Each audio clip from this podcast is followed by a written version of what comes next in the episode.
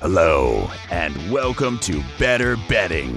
Here are your hosts, the king of Timonium, Gary Quill, and the ruler of the replays, Eric Rubin. Hey, and welcome to Better Betting. My name is Eric Rubin, and I'm here with my partner, the king of Timonium, Gary Quill. GQ, how be you?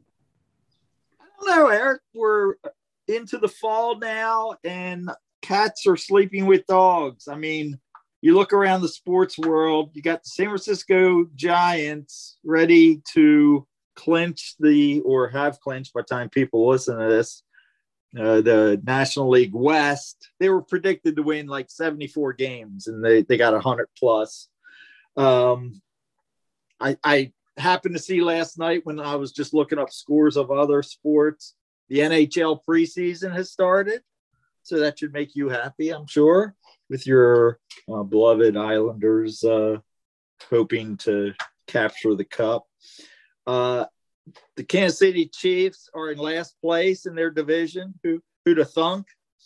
Um, thanks to Justin Tucker's record record setting 66 yard field goal, it saved the ass of a lot of survivor players, I'm sure, beating the lowly Detroit Lions. And last but not least, on Saturday, there's a small race called the Woodward that's being run for the first time in October.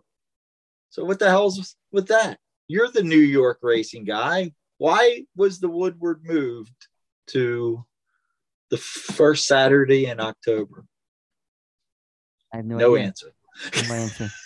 I think they were running. I, I, I get this big, big opening to throw you, and and I stumped you. Oh, well. That's where- I that's guess where I should have brought that up in the pre-production meeting. Exactly. Pre-production. You should have said, "Hey, I'm going to ask you about the Woodward." Then I can Google why was Woodward moved. I have no idea. I think they were running it. I think they had moved it to uh, Saratoga, didn't they? Or am I thinking of a different race? No, I, thought, I always thought it was Saratoga. Yeah. Yeah, I think they moved it to closing weekend because at Saratoga. I could be thinking of a different race, but I, maybe it was the Jockey Club. But I No, thought it was the, the no, Woodward. the Woodward, the Woodward what was always at Saratoga. Okay, so they moved it. Uh, I'm pretty sure to closing weekend, or which was always Labor Day weekend. I think because after the Travers late August, it kind of, you know, horses were leaving, and it was kind of not much going on there, Uh. smaller field. So they wanted something to look forward to, and um, I'm pretty sure that's why they moved it there. Why they since moved it, I, I haven't been paying attention. I really don't know. Sorry. So I, I guess they figured the timing would be nice for you know horses that potentially would Well- run in the Breeders' Cup Classic. And I think they were getting like five horses a race, so they moved it so they can get six now. So that really helped.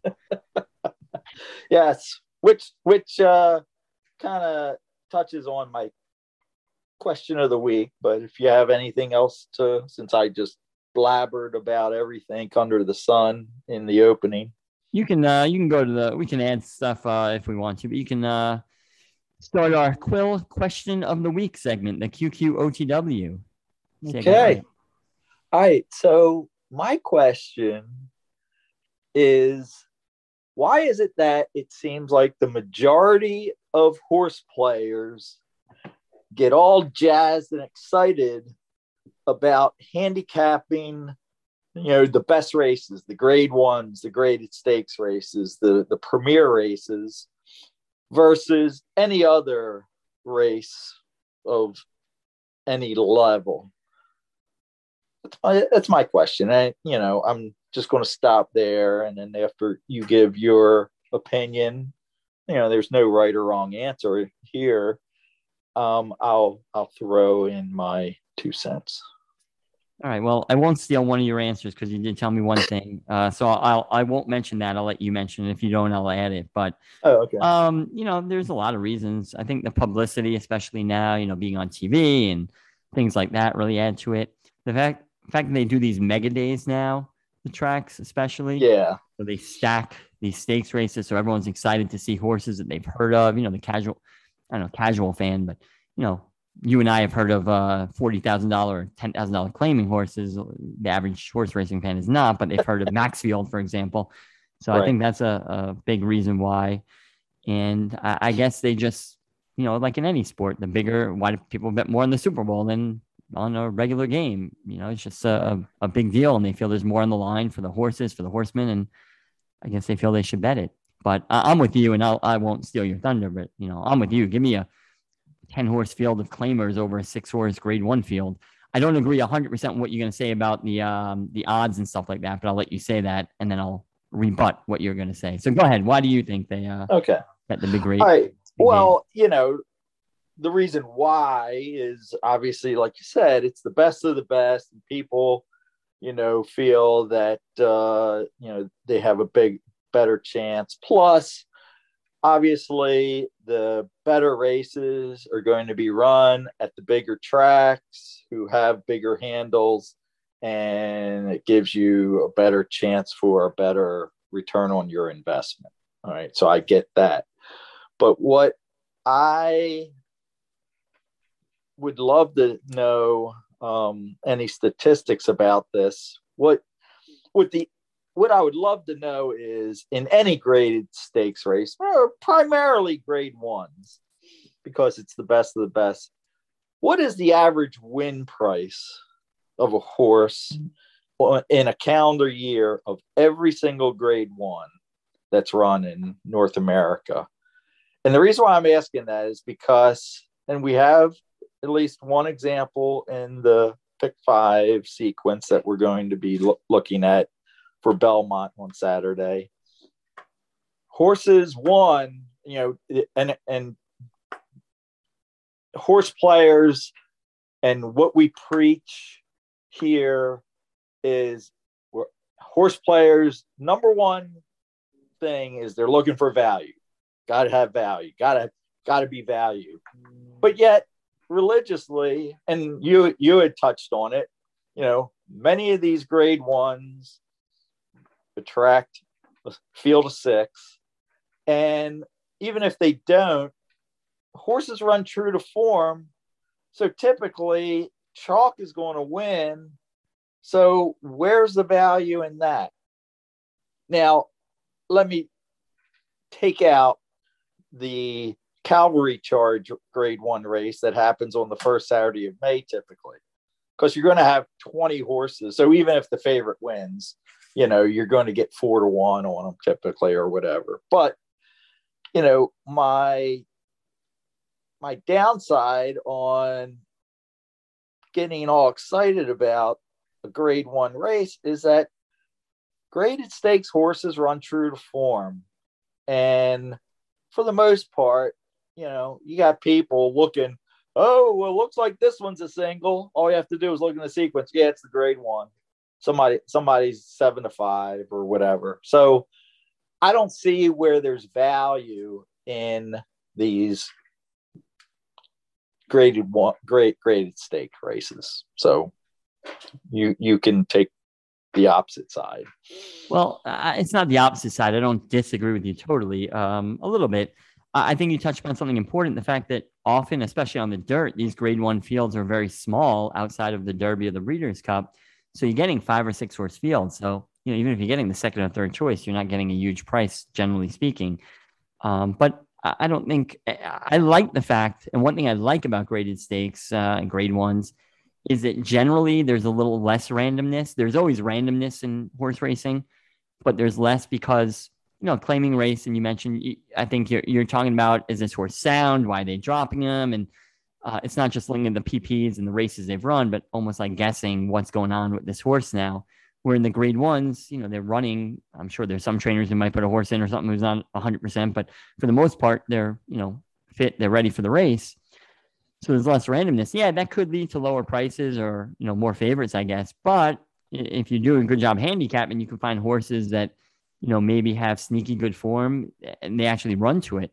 You know, I've been a lot of long shots who I think shouldn't be long shots, but you know, the form is kind of dirtied up a little bit. Uh, but valid excuses, and then you know they don't run well, or, or maybe they run okay, but nothing special. And you know, it's like, well, maybe because it's a claiming race, they you know weren't 100. percent Maybe my handicapping was right, but there was something off with them today. We're in the grade one. If my handicapping was right, you know, it's going to be based on trip a little bit, but you're you're going to see them run well, perhaps. So I don't know if that makes sense, but Um, I, would still agree though. I prefer bigger fields. I don't care what the purse is. I don't care what grade it is. The bigger the fields to me, and, and by bigger fields, I mean competitiveness. You know, I don't need like a 12 horse field with six horses that are 50 to one. I have no shot. So it's really right. a six horse field. I mean, you know, give me a competitive 10 horse field any day. Uh, and I love that. When I'm looking to bet on Saturday, in fact, because now Saturday, you know, over the summer I'm betting just bet every day, but um, this time of the year I can only really bet Saturdays and the occasional carryover like Indiana last night, where oh that last race I could not come up with that horse to save my life. I don't know seven horse if you're out there on Wednesday at Indiana's finale. That was impossible to me to come up with. But anyway, I'm getting off topic. Um, you know, one of the first things I do is I say, all right, let me look at some of the tracks, you know, that I'm more comfortable betting. And, you know, I like Laurel, I'll look at, I'll look at Woodbine perhaps, though not as, you know, not my first option.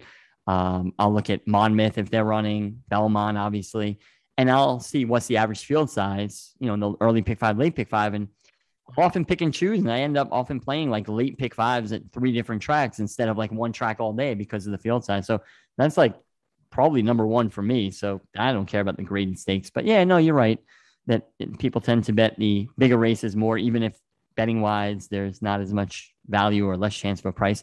And, and just to finish up, I think a lot of people out there are extremely chalky. I mean, you see it, I see it. People post tickets, they talk about who they're going to single, and you mentioned they're always singling grade one uh, you know, I, I don't want to mention a name and, you know, cause uh, problems, but I guess there's a, I think they have a podcast. Actually, I don't listen to it, but um, there's some people who uh, have a podcast. They put out picks that they sell. And they put out an article the other day and it was being mocked on Twitter. Three early singles for the Breeders' Cup. And it was Jackie's Warrior, who's going to be, you know, it depends on the field, but, you know, 75. Life, life is good. Yeah. Life is good. Who's going to be, you know, even money. And then uh, Gamine, I think, was the other maybe, who's also about even money. So basically, three even money shots. They're singling, which, listen, you might still be able to make money in the Breeders' Cup, but a month out, you're putting that out. But my point is that people tend to want to hit bets. They don't think long term. You know, my winning percentage, I said this last week, I said it before. Almost all of you out there listening probably have a better win percentage on your bets than I do. But you know, I'm happy to put my ROI against most people, not all people, most people, because I don't care about the win percentage. I care about how much money I'm actually making in the long run compared to how much I'm spending. And you know, a lot of people can't handle winning four percent or three percent of their bets. So they tend to single chalk where I don't mind singling a 10 or 15 to one check because if I'm right once every 15, 20 times, I'm going to make a fortune. So anyway, uh, I, I hope that answered the question. So uh, my last point was that a lot of people are chalky and they don't mind the small fields because they can win more often. All right, and I, I, I saw that as well on Twitter the the bashing of that uh, article, but to the to the article writer's defense, they were saying that basically last Breeders' Cup there were three chalky winners and and the pick fours and pick fives still paid handsomely. So it, it, it was just saying that you can have chalk in a sequence, especially on Breeders' Cup day, probably only on Breeders' Cup day, and still have that kind of payoff. So. Well, I think you should always look to try and beat favorites. So a month out, you probably shouldn't be uh, saying you're singling four to five shots, but that's my opinion. And whatever, I'm not here to be a hater. So we don't have to talk more about that. But um, yeah, that's odd to me. But I'm not paying for that content content anyway, so it's okay. You get us for free. Um, was that uh, sufficient answers to your QQ oh, it's a sufficient we... answer. I, you know, but I, I'm just on the record saying I, I don't, I can't get excited about, uh, you know, the fact that a card has five graded stakes or whatever. But you, you make a, a, a good point. At some point in time, I want to say maybe uh, almost 20 years ago, yeah, tracks used to have like one feature race every day or at least on Saturday. And now, like you had mentioned, Eric, they're they they've kind of bundled these stakes races into a mega day in hopes of uh, attracting um, a mega handle versus trying to compete uh, with other tracks that have one one decent uh, feature race. But yeah, and and that's and that's the funny thing, you know, having a feature race goes back to the days where there was one decent race, and it all it was always the second to last race. T- typically, tracks would have nine race card. The eighth race was always the feature, and I think to this day, um, any day of the week, you'll hear the track uh, analyst or announcer or whatever say, uh, and our feature race of the day is this four thousand dollar claimer for nine winners of three, only because it's the second to last race on the day. So, or if you're in California, um, your feature stakes race is run as the fourth race to accommodate TV. So um, that's that's something totally different. But uh, no, uh, that that satisfies uh, my um, why is it that type of question. so yeah, so may, maybe you know let let uh, let people continue to handicap the, the the nice races, and and that's the thing. It's like I'm sure there's a lot of horse players that are like you know they look at a race with claimers, and there's a couple horses that haven't run in a year, taking big drops. They just don't want to go in the guessing game, and I, I can appreciate that. You know, they they want to have a good opinion and not have to feel like they have to spread just in case this horse coming off a two year layoff, you know, can can win or a horse taking a big drop who hasn't shown anything three levels higher, you know, will fit this particular level. So, you know, to each his own. And yeah, that's and, why it's called horse racing. And the pool size is a big thing too for some people, not everyone, but you know, like last weekend, I bet Laurel. I like Laurel. I mentioned it. Um, not all the time, but you know, when they have decent, when they're on the sure. turf and they have decent field sizes, I, I enjoy it. I follow it fairly closely. Other than New York, it's the only other circuit I really follow closely. So, you know, I'm familiar with the jockeys and trainers, and you know what kind of trainer they are for what kind of race, and I know the horses by name, most of them. And you know, I bet a pick five last week, and then after I bet it, you know, I wasn't paying that close attention to the pools. I'm like freaking seven thousand dollars in the pick five pool. I'm like, you know, I'm looking to make at least that. I'm like, I better be the only ticket to win this, or else it's like a waste of my money. So that that makes it tough. So at least the big days you get it, but which is why you know I like the Breeders' Cup. I like the the Derby Day because generally you're getting bigger fields. So those are exceptions to that small field grade one, and you're getting the big purse sizes. So sometimes it chalks out, but you know sometimes you get paid. Uh, just I don't know if we need to mention other news. It's been kind of quiet uh, last few weeks horse racing, but this weekend definitely steps up a huge card at Belmont as far as uh, graded stakes, a huge card at um at Santa Anita. Basically, this is like the Breeders' Cup. I won't I don't want to call like half a million or million dollar races, prep races, but pretty much the last hurrah for these horses before the Breeders' Cup. So big weekend, and you got Keeneland opening next weekend, which I'm pretty sure we're going to cover on this show. I used to uh dread Keeneland. I loved it, but I was terrible at Keeneland. And then last year, year and a half, or a couple meets, I started to do well at Keeneland. So I'm sure I'm still down lifetime at Keeneland, but uh, I feel a lot more confident going into this meet and actually looking forward to Keeneland for once uh, for, from a betting standpoint. Uh, and then the last thing, I don't know if I was going to mention it, but we might as well.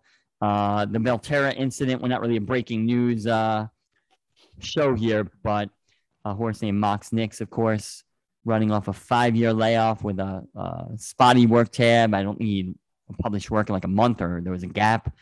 Uh, is owned and trained by Robert Bennett of Ohio. I'll name him because I'm not happy with him.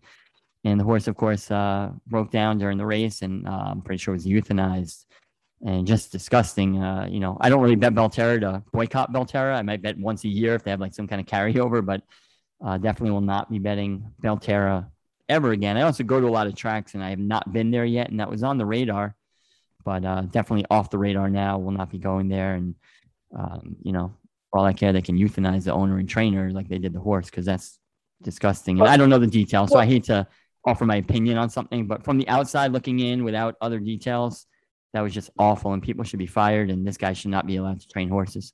But again, I don't have all the details, but seems kind of cut and dry.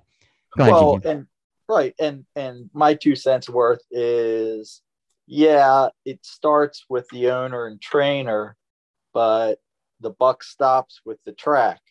Where was the track veterinarian? Where was the track stewards? You know where where i i can't believe within the Ohio racing rules, racing commission rules that um, it would say that horses that have been off for more than a year uh, only need to show one published workout or two published workouts or whatever. Uh, yeah, and then even if it's the rules, common sense should should you know take precedent. So yeah, I'm uh, I'm there as well. Yeah, the your, the horse population is continuing to dwindle every year. There's less and less foals, but do we really need to be bringing horses back from five year layoffs? And the answer is uh, no. So, yep. Um, yeah, some, something that needs needs to have legs so that the people, you know, the people who are in charge are accountable for their actions or lack of action. So, enough said. Yeah, and, I, am convinced that you know horse racing at some point will be banned in this country. I, am convinced. I don't know if it's going to be five years, ten years, hundred years, but people like Bob Baffert, incidents like this, it's going to make it a lot sooner rather than later, which is a shame. And people in the industry should realize that and do something about it before things like this happen. And uh, I would love to go into the Bob Baffert, Baffert lawsuit, but I'm not going to give him the time of day uh, with what's going on in New York, unless you really want to talk about it. But otherwise, we can get into some handicapping here. Hey, as, as long as there's Australia A, B, C, D, E, D, and F. I need I, I I need to get to Australia for horse racing. That that would be an awesome uh, yes. trip if you can find a way there that's not a like a 24 hour uh, plane ride i'm with you that's the only thing holding me back but all right so let's get into some handicapping here i guess we're going over the uh, saturday card at belmont the late pick five it is saturday october 2nd it begins with race seven it is a mile and a 16th on the turf starter allowance 50000 i think many of you know but that means that these horses at some point in their careers i assume or in the last year or two but i think it's in their careers have to have started for a claiming price of $50,000 or less. And I'll tell you, this first race to me is a tough one. I think it's like wide open. The only horse I think has zero chance is a 50 to 1 shot, Scotty the two. Other than that, you can make a case for any horse in here.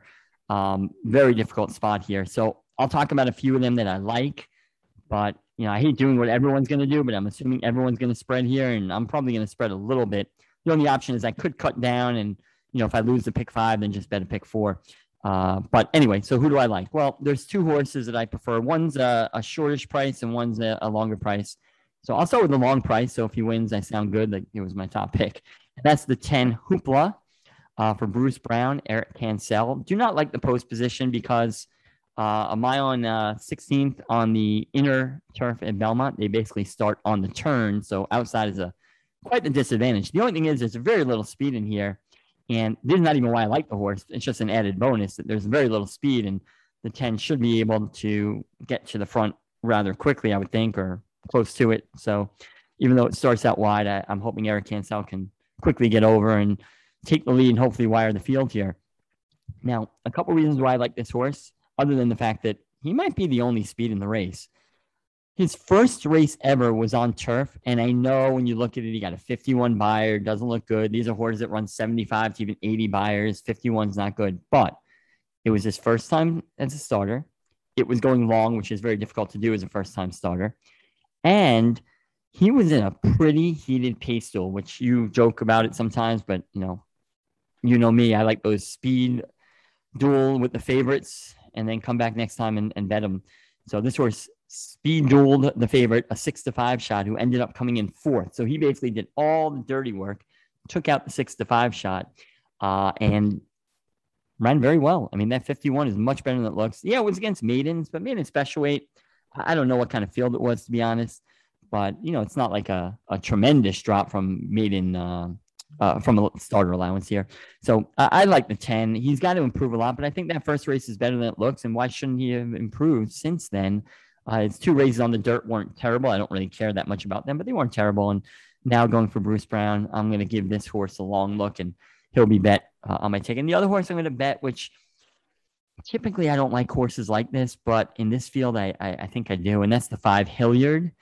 Uh, seven to two morning line might even be the morning line favorite. I hope not, but he might be. I think he is, but it's kind of close. Um, Hilliard, I did not like his race two back. He was in a non winners of two claiming race. I thought he had a very good setup to close. He saved ground. I just thought he ran poorly. Now, here's the deal. Last race, he went to Kentucky Downs and he ran in a $732,000 stakes race. He was 48 to 1. He had no chance in the race, and he kind of ran that way. He put up a bigger speed figure. So the question is did he just kind of get that figure because he was in a race against better horses? He really didn't threaten that much. And therefore, um, you know, it was inflated because the other horses got big numbers and, you know, the way turf races run, they're slow paces usually. So, you know, everyone's congested and close. So is that figure just because he was in that race and he kind of just got it? Or did he actually run decent? Well, he was three wide in the race. And it's hard to tell in the video, but it looked like he might have even lacked room in the stretch. And the fact that it was first off the claim from Maker that stakes race to me tells me that I think the jump up in speed figure was somewhat legit. It wasn't just a product of being in that race. The fact that he ran wide, the fact that he might have lacked a little room in the stretch, uh, I don't know if no Lasix has anything to do with it, so I won't even count that. But if you're someone who looks at that, he wasn't on Lasix last time. So I think that Hilliard might have just gotten better off the maker claim and now gets big class relief. And I think there's a weak field for the level. So I don't really like anyone here. I think they're all very similar, but I don't really like any of them. So I'm mostly on the five and the 10 here. I'll mention one third horse, and I'll throw to you, GQ, that uh, would be my third horse. And that's the one high tide at eight to one. Now he is coming out of a cheaper race, but thirty-five thousand dollars of three. But he ran against Life on Top in that race, who's four to one, and he beat Life on Top. And frankly, I thought Life on Top actually had a better trip. So the fact that Life on Top had a better trip and High Tide still beat Life on Top, I don't know why I wouldn't pick Life on Top ahead of. Uh, I'm sorry, High Tide ahead of Life on Top again because High Tide beat Life on Top with. I mean, he didn't have a bad trip. High, high Tide, he had an average trip, but Life on Top had a very good trip. So uh, High Tide would be my third pick. This was a tough. A couple of these races are really impossible morning lines, so we'll see if they're accurate. I have no idea, but uh, so I'm five ten, uh, maybe the one. Those would be my top three. It's possible I go a little deeper, but I don't want to talk forever. But definitely like pick threes and doubles if I am betting. Uh, it'll be mostly one five ten. Press a little more with the five ten, and then press with the ten the most with the doubles and pick threes. GQ, your uh your thoughts? Yeah, it, uh, I'll just mention a horse that you, you didn't as a potential for maybe uh, being part of the not not the pace or maybe you know could could get out if uh, your horse uh, from the outside hoopla uh, doesn't get out but there's no reason why he shouldn't coming off of the two sprints and i like your analogy of uh, you know first time out he was going long showed early speed and weakened in his first start. But uh, I'm talking about the six horse Fingal, 12 to 1 morning line for Rudy Rod. Comes off the claim, immediately protects the horse. The horse tried to uh, run on the turf last two times at Saratoga. Uh, he's been able to work with the horse. The horse has been steadily working through it uh, through um, since the claim and uh, the horse uh, broke its maiden, beating of all horses Hilliard uh, in that race, uh, who was in that race. So if I'm going to get 12 to 1 on Fingal, getting back on the turf where originally he was and broke his maiden, uh, albeit for the 50K tag. Um, hey, I'll, I'll stick with him. Ricardo Santana, hopefully can have him forwardly placed, maybe just at the shoulder hoopla, and um, turn back uh, the late comers. So that, that's all I got. Yeah, I actually singled. I'll toot my own horn. I singled Fingal on uh, June sixth when he won, so he made me a lot of money. But there he also go. had an amazing trip that day, so I think I got a little lucky. And uh, I'm not saying he can't do it. I can literally, I can see anyone winning this. I've always oh, been an LB fan, but What's that? Of course, you're saying you can't do it because no, not at all. I just I told you anyone can win this. I just have the horses that I think might be slightly better, but I'm not sure. Uh, and and some of the other horses I didn't mention. The main competition is drawn outside. You know, the Land Biscuits, the Lord Flincher. So hopefully the outside posts gives them wide trips and will help my horses. Molino is interesting. The three, I don't like him, but there's a horse who you know broke his maiden, ran well in his maiden uh, score, maiden fifty for Chad. They paid 180,000, willing to give him up for 50 first time, so that's probably not a good sign. They want to get rid of him, but they got the win, and then they protected him last time, meaning they didn't put him up for a claiming because they knew they can qualify for these uh, starter allowance races. And he had like a perfect trip and just stunk. Forget the bumped at the break. I don't even think he got bumped. If it was, it was minuscule. He had a perfect trip sitting right behind the speed, saving ground, and just stunk. So I, I can't bet that horse back, but they're trying to keep him again. I guess they feel he can be competitive at this level. I don't know, but you won't see Chad at, uh, and Peter Brandon a big price uh, too often. So right, and really and like that's him. the thing. It's like if with you know you got Chad, Peter Brant, first time turf going long. You know it it just the setup or you know the players involved scream chalk first time starter and the horse goes off 11 to 1 obviously it surprised everybody uh, inc- probably including Chad. So they figured, okay, maybe we were wrong about this horse. Maybe he's just, uh, you know, d- doesn't show anything in the morning and, you know, he's better in the afternoon. So I guess that's the assumption of coming back and running at Saratoga, took all the money and ran like he was supposed to, to run uh, when uh, when he was 11 to 1. So, yeah, uh, it, that's a interesting, you know, reading the tea leaves on, on that one. Uh, I, I can't back him uh, as well. So yeah, he, he would have to improve off that first start a little, but if he runs back to that first race, he he, he fits. Now, right. one thing you mentioned, I, I will move on, but you know, one thing you mentioned because I hear this analysis a lot, and I don't 100% agree with it, or maybe 50% agree. But he said, oh, he was 11 to one. A Chad Brown should get bet. The fact that he wasn't bet means you know he wasn't expecting much. The other way to look at that though is if he was a Chad Brown, and he should be bet and he's not, perhaps it was just a really tough field that other horses were taking money. So, you know, when people say that, I don't always agree with it. I might be like, whoa, maybe, you know, it was just a tougher field than you think for a $50,000 claimer. But I'm not saying you're wrong in your analysis of this horse, but that's just something to think about when, uh, when you see that. Well, the, uh, the, the, the, fact that the horse he beat came back to break its maiden and next time out shows that maybe yeah. there were decent horses in there. Perhaps that's another thing that people like that I don't like to look at. he came back. Maybe he came back with a perfect right. trip against maiden twenties, and and it's like exactly right at this level he get crushed by thirty. So, um, I, I think I'm not obviously it can't hurt that the horses came back to win, but I think you actually lose value betting horses that when, when it's obvious like that when they showed in the PPs that the horse he ran against came back to win, you actually lose some value. But yeah. um, I'm not saying it's a bad thing. I'm you know if you really are no, into it. If, if no, you're you're you're 100% correct and a lot of people won't go the one step further to right. look up the horse and see where he won. Exactly see the speed figure you put up who he beat you know that kind of yep. if you do that work then i agree 100% then go for you know how they ran but if you're just going to look oh he won that's that's not good enough. All right so we'll move on to race eight. It is the champagne grade one.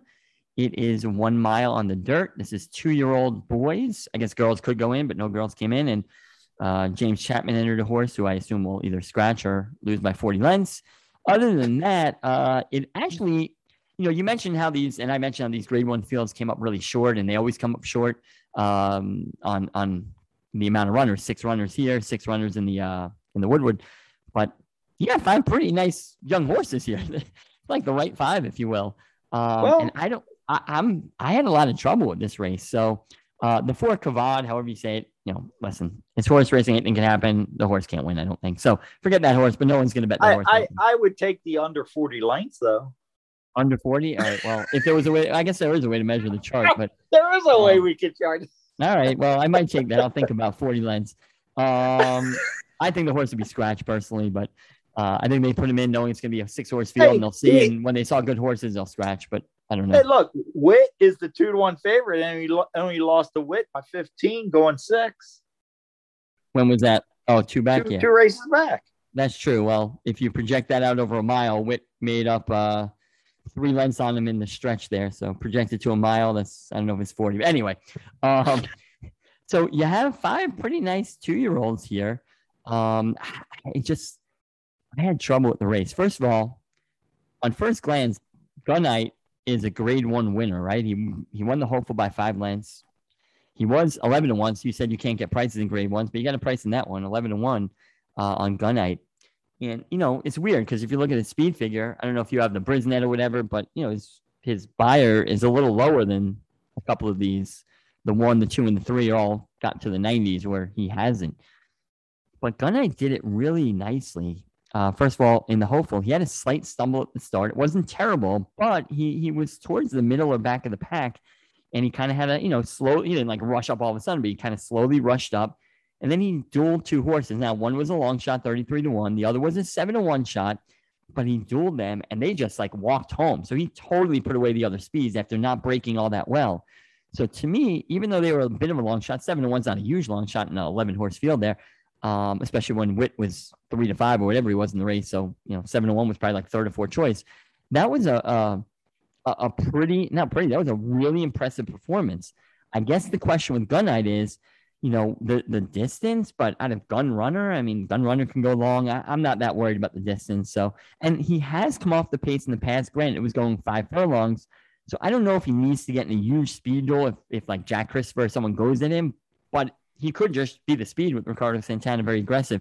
So I I actually like Gunite here in this spot at four to one to come back and win again.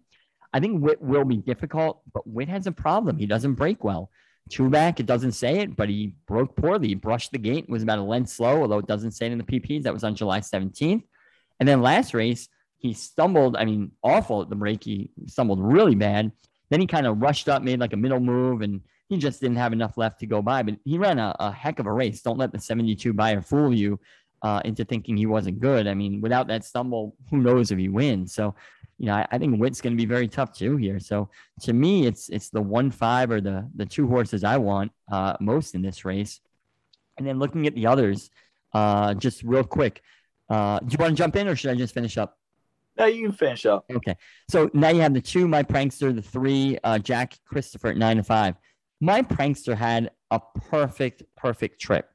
Um, so he, even though he got the 92 Beyer, even though he could improve second out, Pletcher second out, he won by 10 lengths. He might be a monster for all I know, $600,000 purchase. To me, a horse coming off the perfect trip, lacking the experience against some of these.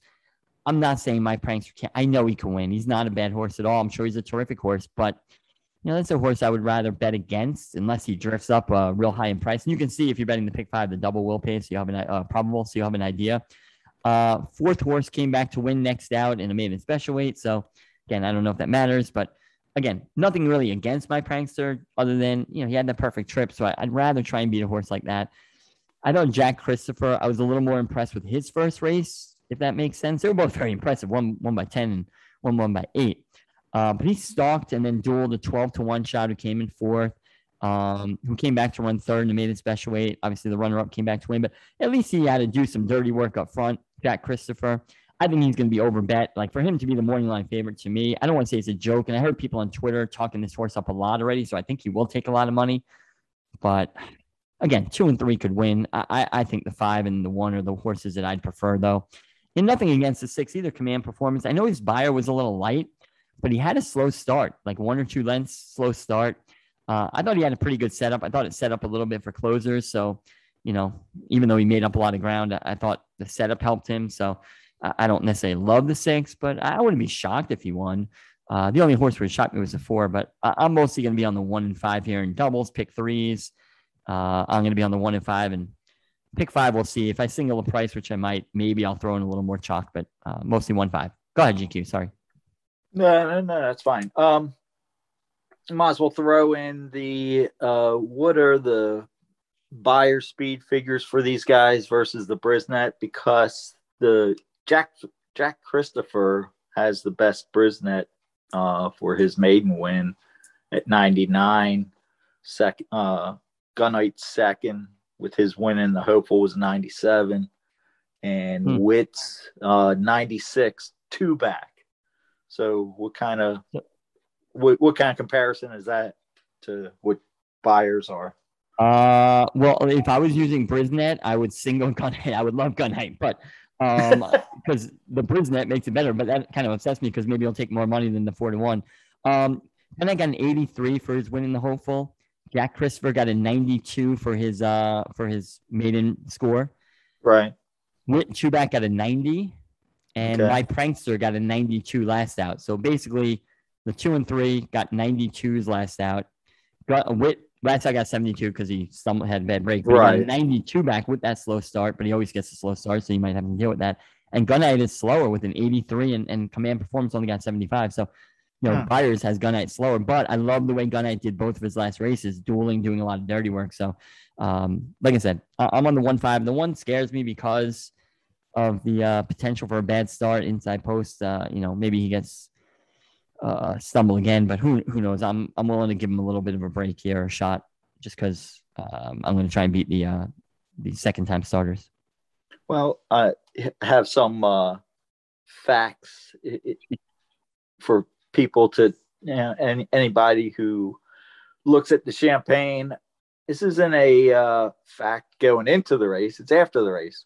Last time a champagne winner went on to win the Kentucky Derby was 29 years ago when Sea Hero won in 1992. Um, prior to that, the champagne was quite the two-year-old uh, prep for. Uh, this was pre. This, you have to go back before Breeders' Cup when the likes of Spectacular Bid and um, uh, Alydar and uh, Seattle Slew won back in the late seventies. But yeah, I know Alydar didn't win um, the Derby. but Close. anyway, so yeah, close. But uh, so yeah, so uh, just make a mental note. Those who like to put down waste money on futures, Kentucky Derby futures, um, regardless of who wins here, just go with the flow, go with the trend, and uh, toss this toss the winner of the champagne from your Derby uh, futures. Uh, yeah, like you said, it's it's a it's a wide open race outside of uh, the four, but um, yeah, you can make an excuse for pretty pretty much any of them, and it's going to come down to probably if Wit has figured out how to get get away from the gate. Maybe, maybe he's just like so quick, his hooves come out from under him, and that's why he's always stumbling and uh, get getting off slow or whatever. So, you know, if anybody can figure him out, it's the Toddster. So, uh, yeah, and it, you know that, and that's the funny thing is like, okay, so uh, is your favorite uh, morning line maker uh, making Gunite four to one because he feels that if Wit didn't stumble so bad, he would have beat Gunite in the hopeful. Or, or Well- what's the reason why Gunite should be you, you should get four to one on Gunite versus two to one on Wit? Well, A, I don't know if you're going to get that on a but the reason he made it, I guess, is because look at their odds last race. I mean, one was Right, three to five, and yeah. one was eleven to one, and the, the three to five had a huge excuse. I mean, it wasn't like a little stumble; it was like a ridiculous. I mean, he took himself out of the race. was- For him to get second was a, a amazing feat. So that's why he'll, you know, be favored, I would think, over uh, Gunite, and, and maybe the favorite in Yeah. the race. I don't know, but maybe people give And- up on uh, on him a little. Yeah, and and as regardless of how many horses Asmussen run at, at, NYRA tracks, he's not going to get the kind of money or backing that Pletcher and Irad would get. So, um, yeah, he I'm sure he figures into that. So, so I mean, if you look at it, and you know, it looks like a speed duel between Jack Christopher and Gunite. And you say Gunite could put Jack Christopher away, maybe? Well, that's why I want to use Wit also. If that does happen, you know, I want to have a horse that can come off the pace or will come off the pace. But I'm terrible at judging pace. I mean, these horses have run once; they they can do anything. Jack Chris Right. sit off the pace. I'm sure he can go to the lead. Um, I say even Gunite, if he needs to, can probably sit a little bit, but I don't expect him to. But he could. His last workout was a little slower, so maybe that is them trying to rate him. I have no idea, but we'll see how the race plays out. Well, and and for those who, since I pointed out, you know, Jack Christopher, the the runner up came back to break its, his maiden. So I looked him up. He actually was put up. He lost by half a length, and the winner was uh, uh, DQ'd. Uh, but the the number came back huge in that uh, now I can I don't have the Brisnet or whatever, but the the horse that ran second to Jack Christopher when Jack Christopher won by eight and three quarters, he in that race his his Equibase number was 68. And even though he ran second, this was at Churchill Downs going six furlongs on the dirt uh, just a few days ago. He got a 100 Equibase speed figure coming off of a 68. So, um, you know, so and, and he he ran second, and the third place finisher was nine and a quarter, you know, behind him. So it was basically a two horse race there, uh, right. all and the way. The horse that Jack Christopher kind of stalked or dueled with a little was a 12 to 1 shot who finished fourth. That horse came back to run third in the maiden special weight, which again, I don't know how he did. it. I didn't watch the replay. I'm not watching replays of horses that were in the past performance lines, but um, you know, so I would have liked to see that horse come back and win. And I didn't make a note of his uh, speed figure, but I looked it up, and I'm sure it wasn't anything like crazy. Maybe it was. I'm sure it was better, but wasn't anything crazy. So listen, he can win. I'm not saying he might be a monster, but I'm I'm willing to mostly take a stab against him and uh and, and back Wit as my other uh choice to Gunite. Okay. You want to move on, I'm or do you want to add more? You're done. Nope. All right. Nope. Race nine, the Belmont Turf Sprint Invitational. Grade three, six furlongs on the inner turf. And this is a race where a couple things. First of all, if you can find speed on paper, let me know because there's not much of it. And it's a turf sprint. So you think speed is important. And second, especially on the inner. And secondly, I have a negative, you know, my plus minus, like an upgrade or downgrade performances. Almost every horse has a negative in this race, except for one horse I upgraded his last race. And I'm actually going to single this race. There, if I use a second horse, you know, I'll tell you who it is, but I'm most likely going to single this race on a horse that I know, I know you will not like. And that's a hint. You'll figure it out in a second when you look. But there's no way you like the horse I like in this race. First of all, the one Piedi Bianchi, I think, is entered at Indiana Grand, and I don't know where he's going to run. Uh, she, I'm surprised she's 20 to 1 in the morning line here. I thought a little shorter, although with the jockey, maybe uh, 20 to 1 is accurate but might not run here. And I kind of hope she doesn't because I'm not scared of the horse, but the horse, uh, I think it's an outside shot and might be a little bit of a speed. And I'm taking who I think might be the only speed. Uh, so I'll, I'll, go to the horse I like. I won't procrastinate. And that's the three Arrest Me Red horse who I know GQ will not like because this is a three year old who uh, never ran against older, and GQ does not like that. Uh, so these are horse who came off of a, what is that, a nine or 10 month layoff to run at Saratoga in the Mahoney uh, overnight stakes. And in that race, that race killed me. You might remember that race. I'm trying to think where I was. I was at a track somewhere. I might have been at Monmouth that day.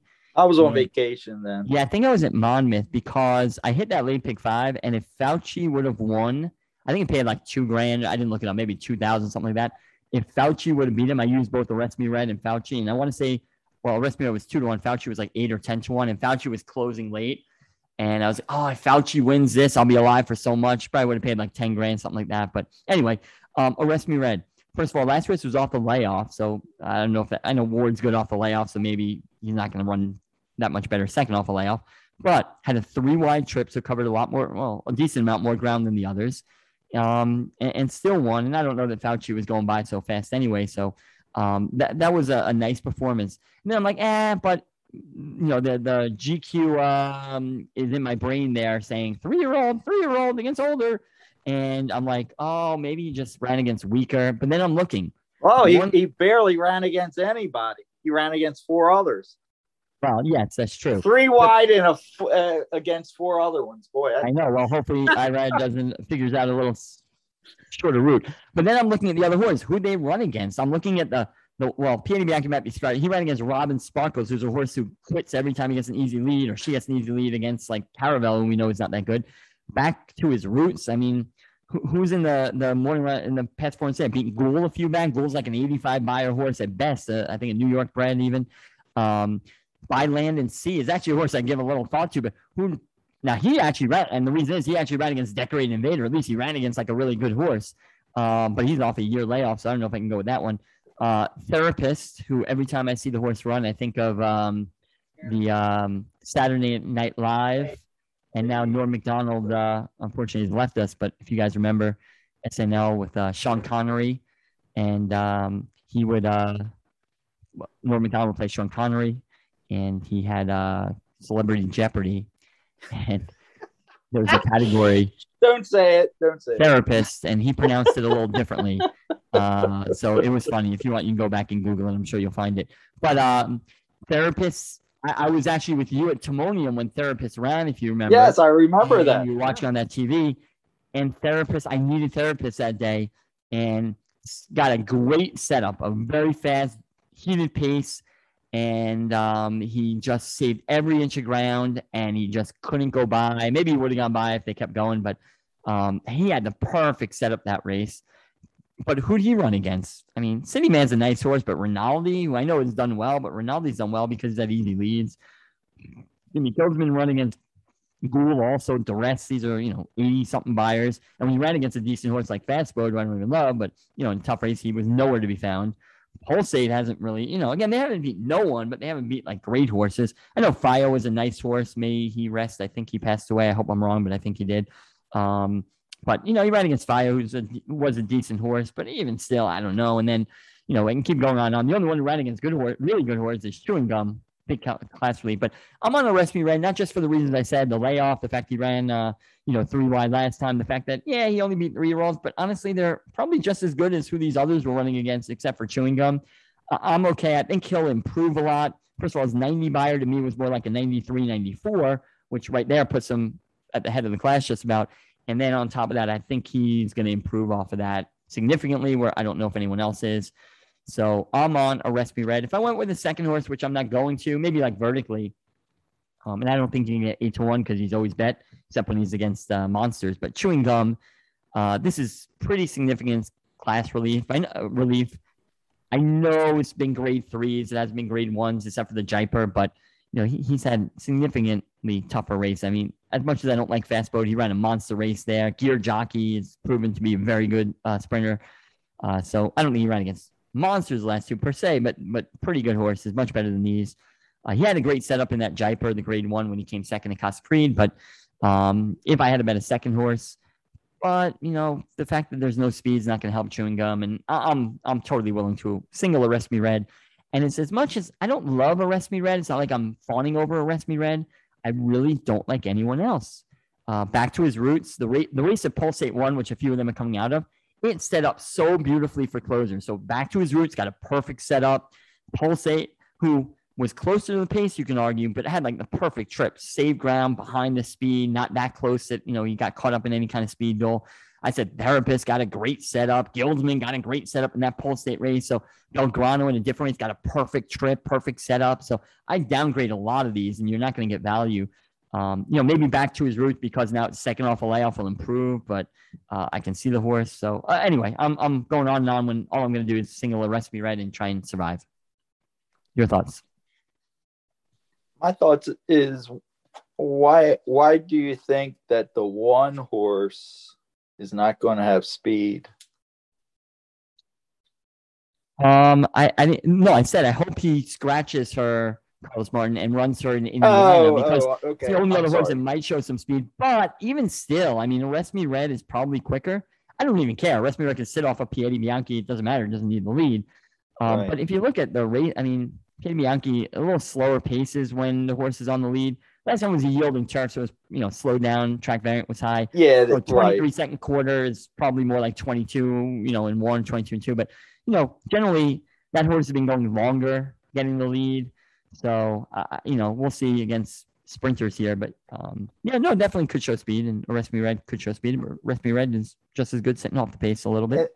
In the same way with the eight Belgrano, no, you don't you don't think he'll uh, want to be part of it? Listen, in this race, there's not much speed, so definitely could, but I don't think it's a, a speed burner. According to the time form numbers, if you look at that, uh, early pace. Belgrano is an 88. Piedi Bianchi is a 93. Arrest Me Red's an 85. So according to that, Oh, they'll be fed. Arrest Me Red's like the fourth early speed horse here. So not the only speed, but I, I think, listen, IRAD's not usually a go to the lead type always, but regardless, I like the fact that Arrest Me Red has speed. So whether he goes to the lead or not, if there's no pace, he can go to the lead. And if not, if there is a little bit of a pace or any pace, he can just sit right behind. You know, you, Irad will tuck in. You know, he'll knock some jockeys off their horses if he has to to get them out in the stretch. And, you know, if Arrest Me Red's good enough, I can see a good trip. And I said, I don't really like anyone else here. right. Yeah, I I agree with you. Actually, You know, Three year old? okay? Well, hold on a second. Let's not go overboard. I I, I agree with you outside of your. I, I agree with your uh, analysis of all these other horses. Um, yeah, arrest me red. I I looked and it's like okay, now I'm torn because look who the owners are, and I Oh, always boys I always gravitate to to that th- those owners, um, Lael Stables, which yeah, uh, obviously the horse coming off an eight month layoff, something must have went amiss. Maybe they get they just gave him the the winter off for for starters. Um, they brought him back. Uh, I'm assuming that um, Ward had him immediately after uh, having the winter off because he's working out at Keeneland, and I know Delacour doesn't go to Keeneland. He's a, uh Fair Hills guy.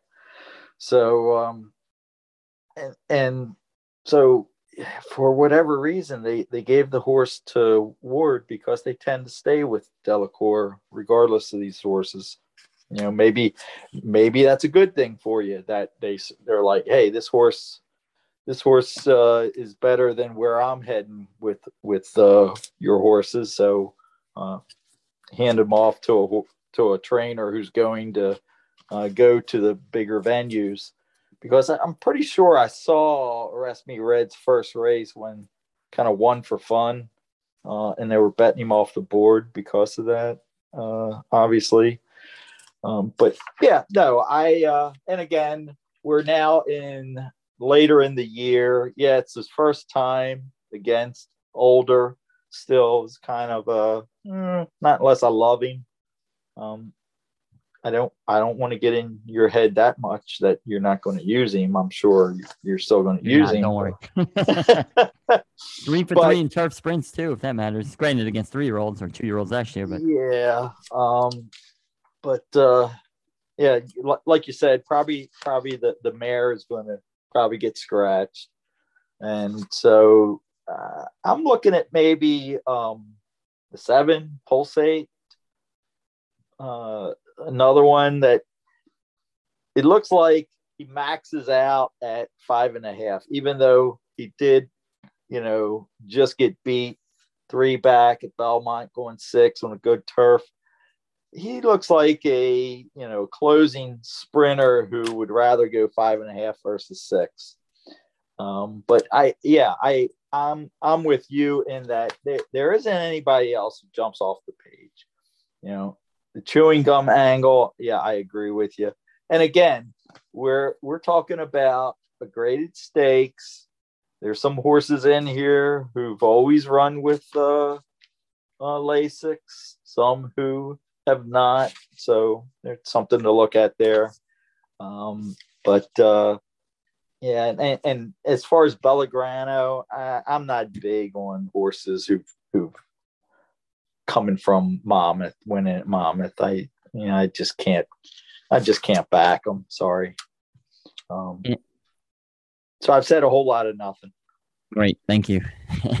uh, and my land and sea is a little interesting to me, but uh, you know, just the long layoff is tough to take. But I like some of the horses in his uh, past performance lines there. Decorated Invader, even Jack and Noah. Um, actually ran against Art Collector in a turf sprint first out. So, um, you know, that horse is uh, interesting to me. But like I said, off the layoff, at least you get a price off the layoff and lower speed figures. But now at four should be improved. So, um, you know, if I bet vertically, I'll use the rest me red, but by land and sea the four, the chewing gum, the nine. Uh, you know, I don't know. Maybe if the one's running, probably not though. I usually jockeys that don't matter to me, but in this one might. And uh, you know, that, that's where I'm going to go. Mostly three with the four, nine and the four if I bet vertically. All right. You ready to go on to race 10? Sure. All right. The Woodward, grade one, a mile and an eighth on the dirt, half a million dollars. And it drew a small field of six, but a, a pretty solid group of six. Once again, we have one horse entered that'll either scratch or you know doesn't belong, and that's the four Mogacha, fifty to one. I like that David Aragona puts fifty to one. A lot of tracks will put twenty to one, 30 to one when they know the horse is going to be minimum fifty to one. So I like that he does that. Very few tracks do that. I don't know if it's not to insult the the connections or something, but um, you know, I like that. But Mogacha might play a role in this race if he does run, just because he does have a lot of early speed. So it could really affect the pace because if Mogacha scratches or if he's just outclassed. I mean, he, he does run a half in like 46, 45. You think you if he's outclassed, he should be able to show speed. But, um, you know, unless he's outclassed or scratched, he, he could affect the pace here uh, if he runs. And uh, that could affect the way that people see this race because you have Art Collector has been showing a lot of speed and Forza Di Oro shows some speed. So could, could affect the pace. But um, I had trouble with this race because, you know, we, we probably talked about Maxfield before on the show and stuff. And I know he really hasn't beaten anyone amazing. Um, you know, he, he ran second to Knicks Go, which Knicks Go is probably the best horse in training right now, I guess, at least dirt, uh, distance horse. But, um, you know, he did come in a nice second to him, I guess, even though it was pretty far back. But I'm always looking to beat Maxfield. It just never seems there's anyone in the race to beat him. This is probably the the deepest field he's gone against. Go is the best horse he ran against by far. But he's never really been in a race where he's facing multiple hundred plus Beyer horses, and he basically has four competitors here who all have run over a hundred Beyer. So he's definitely in a tough spot. The problem is, I, I don't know how many of these other horses I like. Um, I'll, I'll talk about one I, I'm not betting, and that's Art Collector. I'm not betting Art Collector. I'm not saying he can't win. And if you like him, don't let me talk you off him. Three to one morning line. I hope he takes a lot of money, Art Collector but I just feel he really benefited from the trip in his last two. Uh, two back, he had a pretty easy lead, which I think really helped him. He beat Night Ops, who's a decent horse, but you know we're talking like a low mid 90s Beyer horse in Night Ops, if I'm not mistaken, and you know more of a grade two uh, type, maybe grade three at best. And then in the Charlestown Classic, um, you know he did he did pass uh, Sleepy Eyes Todd, I guess, but the four horses who were well ahead of everyone else stayed one, two, three, four, basically. No one passed them, including a, a 25 to one shot who held fourth. Um, so it was basically uh, speed really helped. Yeah, again, nice that he passed the horse uh, Sleepy Eyes Todd, but I think the trip helped and the fact he was up on a pace on that course helped. So to me, art collectors races are not as good as they might look. No, he's won. He's won relatively easily. He's a four year old. He could be improving still. So I, I wouldn't talk you off him, but I'm comfortable leaving out Art Collector here in this spot. So without Art Collector, I don't know what to tell you about the others. I'm, I'm not really sure. I had kind of given up on Code of Honor. In the last race, he puts up a monster speed figure. I would tend to lean against Code of Honor just because of who he beat. Um, you know, Fat Man is like a grade three horse or whatever, 90 Beyer, low 90 is the best. Uh, I, I, just don't think he. Now, he won easy, so don't hold it against me. There was a layoff, and he could get better. So I'm not saying Honor couldn't win, but he'd probably be my my fourth choice in this race. And I actually bet Dr. Post last time. I used him at least in the Pacific Classic. Uh, I thought he'd run well, and I don't know if you're out there and you didn't watch the replay. Watch the replay of that race. I'm really not sure what to make of it. He was well back, saving ground. Uh, actually, he wasn't that far back. He was he was back, but he was like four lengths back. And then all of a sudden, as they go around the turn, the, the final turn, he just starts dropping back, and it looked like he was giving up. And then he comes on again at the end. He never really threatened or anything, but just an interesting ride from him. And you know, still put up a respectable figure and came in third in a decent race there. So I don't know. I don't love Dr. Post, but I could see him winning this, especially if there is a pace up front. Um, and, and, then the other horse who I'm torn on too, but I kind of tend to like, and the horse I would probably bet is Forza Di Oro. I don't even know if I love this horse. This is a horse who I really thought was going to be very good this year. Came back and off the layoff. Yeah, it was just an allowance optional claiming, but ran a bang up race, I thought, uh, very nicely.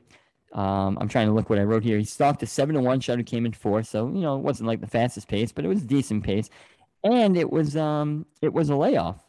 And, and the horse that he stalked that was seven to one that faded fourth was well beaten fourth, like way way back. So you know, he again, it wasn't against much. Then they put him in the Jockey Club Gold Cup, and you know that race, I, I liked Happy Saver.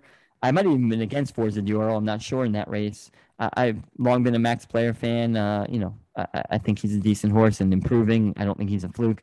But anyway, um, he was stalked by uh, Max Player last race, and Max Player went on to win. But I don't think there's any shame in that. He put up a lower speed figure. Maybe it's a little further than he wants to go, a mile and a quarter. Um, you know, that could be the case. And uh, third off a layoff. I think he can sit just off the pace if Mo Gotcha goes with Art Collector or whatever. So I don't love Forza Di Oro, Dioro, but you know that would be an alternative maybe. And and I think Maxfield will be tough in this field because you know he's lost to Go and he's lost to Idol and Express Train. Are any of these horses as good as him? Maybe. I mean, they might be. But um, you know, I, I don't love Maxfield. It's tough to take a short price on horse you don't love. But I just, I, they're all nice horses. They're all like hundred Beyer horses. I just don't know if I really love any of them. So Forza Di Oro will be my pick for the price, and I think he'll get at least five to one. I hope uh, in this race. The other Babka or the other Mott horse in this case, Forza Di Oro for me. GQ. It looks like uh, uh, you know a race with six horses with uh, split into three pieces. You have Art Collector and Mogacha are going to be out on the lead. You're going to have Maxfield and uh, Forenza Di Oro in the second flight. And then you're going to have Dr. Post and Code of Honor trailing the field. it's like it all depends on which set of horses are going to dictate the pace. If Mogacha and Art Collector are able to stay within themselves, then maybe Art Collector is the horse that uh, you know pulls away c- coming into the stretch. If Mogacha forces Art Collector to go a little quicker than needs to go, then it sets it up obviously for Maxfield.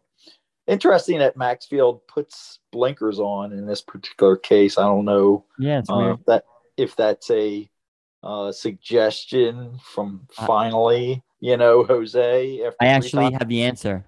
Oh, okay. I, I know the answer. The answer is that Brendan Walsh has been listening to Better Betting, and he learned from GQ that second time blinkers is a lock, and his next race is going to be in the Breeders' Cup. So if you put some there blinkers on now, Breeders' Cup, second time blinkers, locked but, it up. But he also knows that GQ says it, it's a lock, second time blinkers, as long as you don't win. Well, then bet against him. So don't bet Max. So if if if you have inside information that Brendan Walsh has been listening to GQ, then you, here's a toss. You can toss Maxfield because you know he's just wearing blinkers to, as a setup for the Breeders' Cup. Well, if he so, loses, I will think that maybe Walsh has been listening and he's waiting for the Breeders' Cup. So there you go. We'll see there what happens. Go. And the fact Code Honor is second choice, he's 0 for 4 at this distance. You know, a horse that's won seven out of 17 being 0 for 4 at a specific distance, I think is huge. Even though he hasn't been off the board, but a, a horse of his talent shouldn't be off the board, you know, when he's running in his backyard, right? So, you know, um, no shipping there. So, uh, who knows? You might have something there with uh, Forenza Di Oro. Yeah, or something like so, that. Forza Di Oro, same thing. Yeah. yeah so I'm. But yeah, the, the Doctor Post I watched that race because I think I also bet Doctor. we covered it on the podcast. I think. I, I right. think you were unless you were out that week, but. And he looked like he was through. He was backing right. up on the far turn, yeah. and then all of a sudden he comes flying. So, um, you know, that would be a positive. So, but you know, you don't know how the how the track's going to be playing, how the pace is going to be, and that's why you know these horses will be evenly bet. And one thing about uh, Honor, if you want to look, I, I, this didn't really impact my thoughts on it, but two okay. back was the one race he didn't run with Lasix. Granted, it was the World Pegasus World Cup or whatever, but other right. than Knicks Go, it wasn't really a great field. It was Knicks Go and a bunch of other horses. Sure. Um, and that was his by far worst race. Now he was watchy, it says, and all that. So, you know, maybe there was something else going on. But perhaps without Lasix, he's just not that great. I, I don't believe in that because I don't think Shug would run him if he bled or something bad happened. But right. um, yeah, something you might want to look at. So just to recap, I'm on the six, four Euro, uh, two Maxfield will be my second, and then Doctor Post if I go, uh, you know, with the third horse would be uh, my third horse. But uh, and and I try and beat Code of Honor and Art Collector and definitely Art Collector trying to beat. Not they can't win, but I'm trying to beat them. Did you want to add anything else, or should we uh, finish this up? No, I'm I'm gonna I'm gonna go against the Brendan Walsh. Uh, listening to better betting. I, will I'll go with the jock, thinking Mac Maxfield mm-hmm. can just sit sit behind the early pace, and uh, I I don't think Code of Honor. You, you cut out for a second. So um, got to got. Oh, sorry. Yeah, you cut out gotta, for a second. Oh, okay. So yeah, so I'm I'm going to chalk out here with possibly uh, Dr. Post uh, in an exacta. All right. Moving on to the uh, last race, the 11th. It is a state bred maiden 40,000. That's what they run on the turf. This is on the Widener course at six furlongs. And there's a race that, listen, th- th- when I do a pick five, when I complete a pick five, and I'm not saying everyone has to do this. Are some people who do this, or some people who don't believe in doing this. We've had like Tommy Massis on who says this is terrible to do, but we've had people like Inside the Pylons ITP on who you know basically say, yeah, this is kind of how I do it. Doesn't exactly say his method, but it's something he does. I basically write down who I think can win the race, and all this everyone I think has a legitimate chance at winning the race. And I'll kind of put them in groups, like who's my main group, my second group, third group, and then based on that, I'll see how deep I want to go. If I have like a short price favorite or three to one in my second or third group, I'll probably leave that horse out because if they're one of the favorites, they're not in my top one or two. I, I really don't want them. Uh, but if there's like a longer shot in my second or third group, I'll do my best to include that horse. So, anyway, I wrote down every horse except for one of them, and even that one I left out probably could win. I think that was a 12 horse maybe I left out, um, and maybe that horse can win too. Who knows in this field? But I, you know, that's a horse I wouldn't want any part of but you get a price, and who the hell knows hasn't been on the turf. But anyway, my point is that I can envision anyone winning this race just like the first leg of this sequence. However, I felt comfortable narrowing this this race down to most likely two in my pick three, though possibly three horses. Uh, and I'll start with the uh, longer price horse because uh, again, I want to look good if uh, if he comes in. So it was like my first pick, uh, and that would be the nine. I don't know how to pronounce this name. Sandor Clegane. I listened to the replays with the sound off. Sorry. So Sandor Clegane, 10 to 1 in the morning line. Ray Handal, who is a very competent, uh, you know, fairly high percentage trainer in New York. Uh, rides Jalon Samuel, who, you know, obviously has a terrible record, but I don't think he's that bad of a jockey, to be honest. Uh, he's ridden some nice races and he's aggressive. This horse, A, could be the only speed and you know, I, I feel better about this week because I feel like I'm, the horses I'm picking have speed, whether they need the lead or not. They can make their own trips. Where in past weeks when I haven't done as well, maybe you know I'm relying more on closers and not getting trips. But anyway, if you go back to the only turf race this horse has run, put up a 57 Beyer. He dueled against maiden special weights. He actually dueled a five to one shot. So a horse who had a legitimate shot, that horse faded to seven. So when you when you duel a five to one shot in the maiden special weight to seventh, and you held on for fourth, and now you're running against maiden claimers. To me, that turf race is significantly better than anyone in this field. Now, although actually I shouldn't say that. My other horse had one that was almost as good or close, but that was a heck of a race for him compared to this field. Now, here's the issue, and I'll ask you, GQ, as a as a handicapping question here. The horse ran that in October. So I love the October 4th race. I think it's so much better than it looks on paper. Like out of that race, I would love this horse. Okay. However, didn't run until July, has had three races, has looked, has shown speed at least, but basically finished in the back. The only thing is, they were on dirt and he tried to get him on turf, the trainer Handal, and they all got rained off. So the question is, is this horse just waiting to get back on turf and can run back to what he was, or the year layoff, something's wrong, horse is running like crap on the dirt? How would you view that if you were me? Obviously, the 10 to 1 price makes you more, you know, willing to forgive the dirt races, but how would you view that? Sure. And then I'll say how I view it. Obviously, I picked the horse, so I view it a certain way. Oh, I, I would view it as, you know, the horse obviously runs its best on turf because if you look at how the horse ran his only other dirt race when, when he ran at Saratoga, going five and on dirt, they look like carbon copies of his last three races that were supposed to be on turf and were taken off. So I would have no issue backing this horse um, simply based on his turf form. And uh, it, it was very acceptable. Actually, top three, I believe, Brisnet turf uh, figures in this uh, field. Yeah, that that race was to me probably the best of anyone in the field. And the only other horse that I'm there's two others I, I wouldn't mind using. I don't think I'm going to go three deep here. It depends the rest of the ticket, but um, the other horse that I think is is is going to be tough here is the 11 Hot Doctor. That's one of the favorites or the favorite. Uh, seven to two morning line, not like a huge favorite on the morning line at least. And there's a horse who, you know, if you go back three back to the June 27th race, that race was pretty impressive. Um, he got knocked at both sides, like he got knocked from one side and then got knocked on the other side at the start and hard, hit hard. That had to do something to him. Not only did he lose a little bit of ground, but you know, it had to knock, you know, it's almost like knocking the wind out of someone, something. It had to do some damage, yet he still ran pretty well. Um, he altered in the stretch and bumped over. So he had to alter in actually. He was like two or three off the uh, fence, and then he altered in. When he did that, he kind of cut off another horse a little bit, and that horse clipped heels on him. And the jockey who was at, at the Jose Ortiz kind of like stood up for a second, like slowed down. The horse kind of stopped running a little. So that race, not only did he get the 63 Beyer, which is as good as anyone in this field, but between the bumping at the start and the trouble at the end, uh, and I don't think the race set up for closing necessarily. He just ran well. Um, that was a really good race. So much so that they claimed him Linda Rice, and then they put him in the maiden special weight because they must be like, wow, this horse, uh, you know, was better than we thought.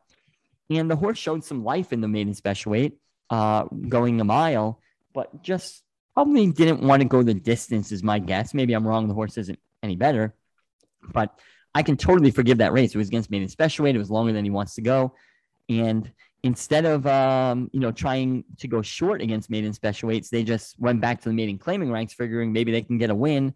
Got rained off last time, so I don't care. And ran well on the dirt. I almost wish the horse ran badly on the dirt because if he would have got like a, a 32 Beyer on the dirt and come in seventh, then you would have got a better price on Saturday rather than a favorite.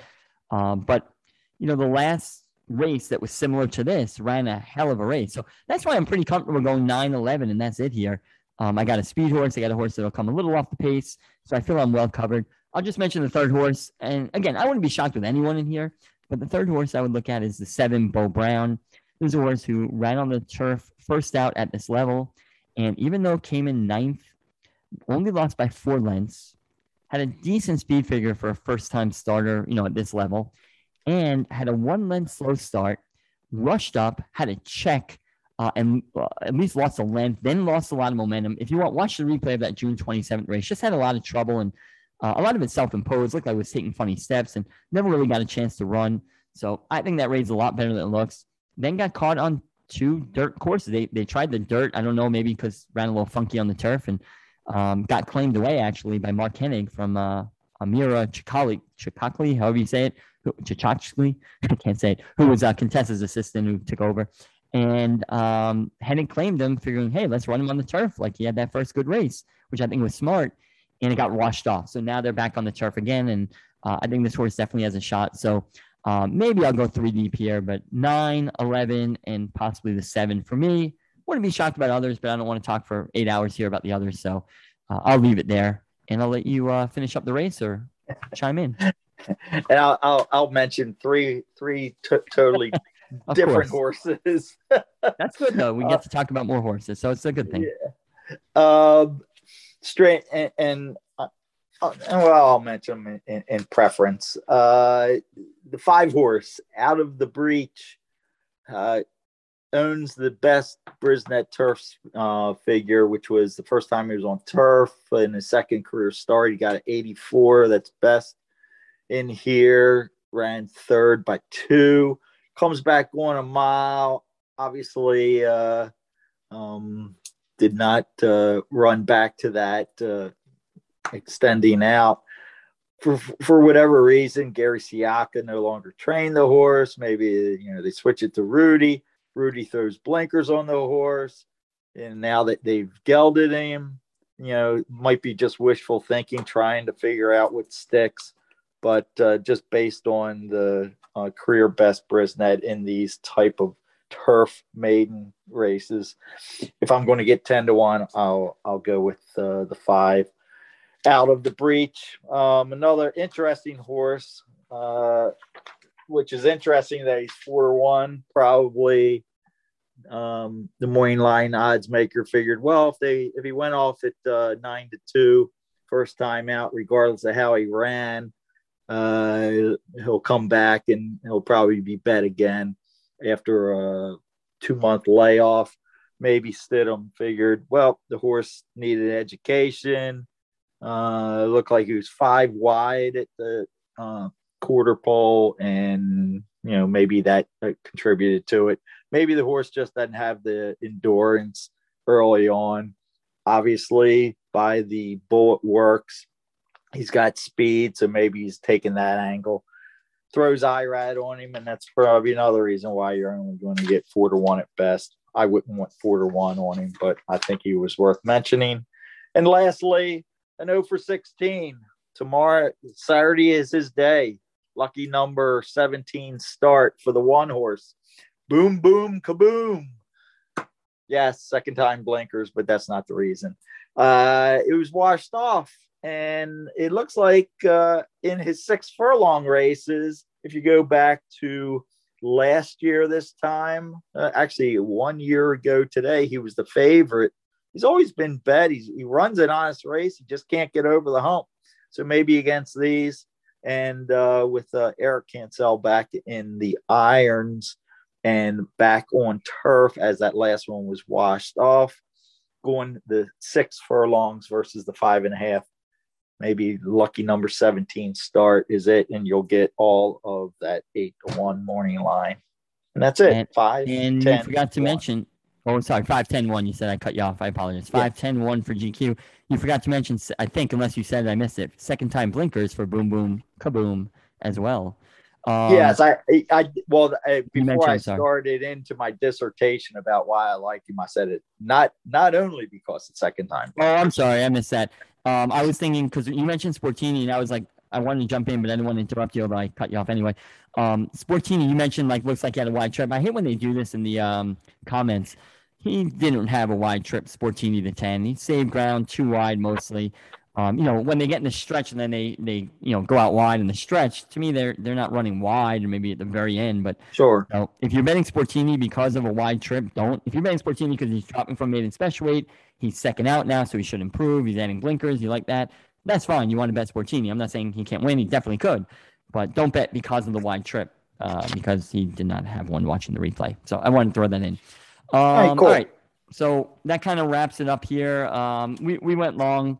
You know, I, I thought about wrapping up like a ticket, but you know, if you want, you can go through. Next week, I'll try and go a little quicker through the uh, handicapping, and we'll talk about actually constructing a ticket. I mentioned a little bit about it today, but not much. But we'll talk about um, constructing a ticket today. We were a little more heavy on the handicapping. Hopefully, it helps, gives you some things to look about or look at, and uh, that's pretty much it. GQ, any final words of wisdom for the people out there? No, have, have a good weekend. Hopefully, the weather's nice. These races will be on the turf, and uh, we actually might have a guest next week because Keeneland's opening. Yeah, that's the uh, the game plan is to uh, do a little Keeneland next week. So uh, we'll see. Not set in stone, but we hope so. We got a couple good guests coming up over the next few weeks. So hopefully you'll stick with us. Thanks everyone. Good luck this weekend at the races. Hope you win a lot of money, and we will talk to you next week. Bye bye.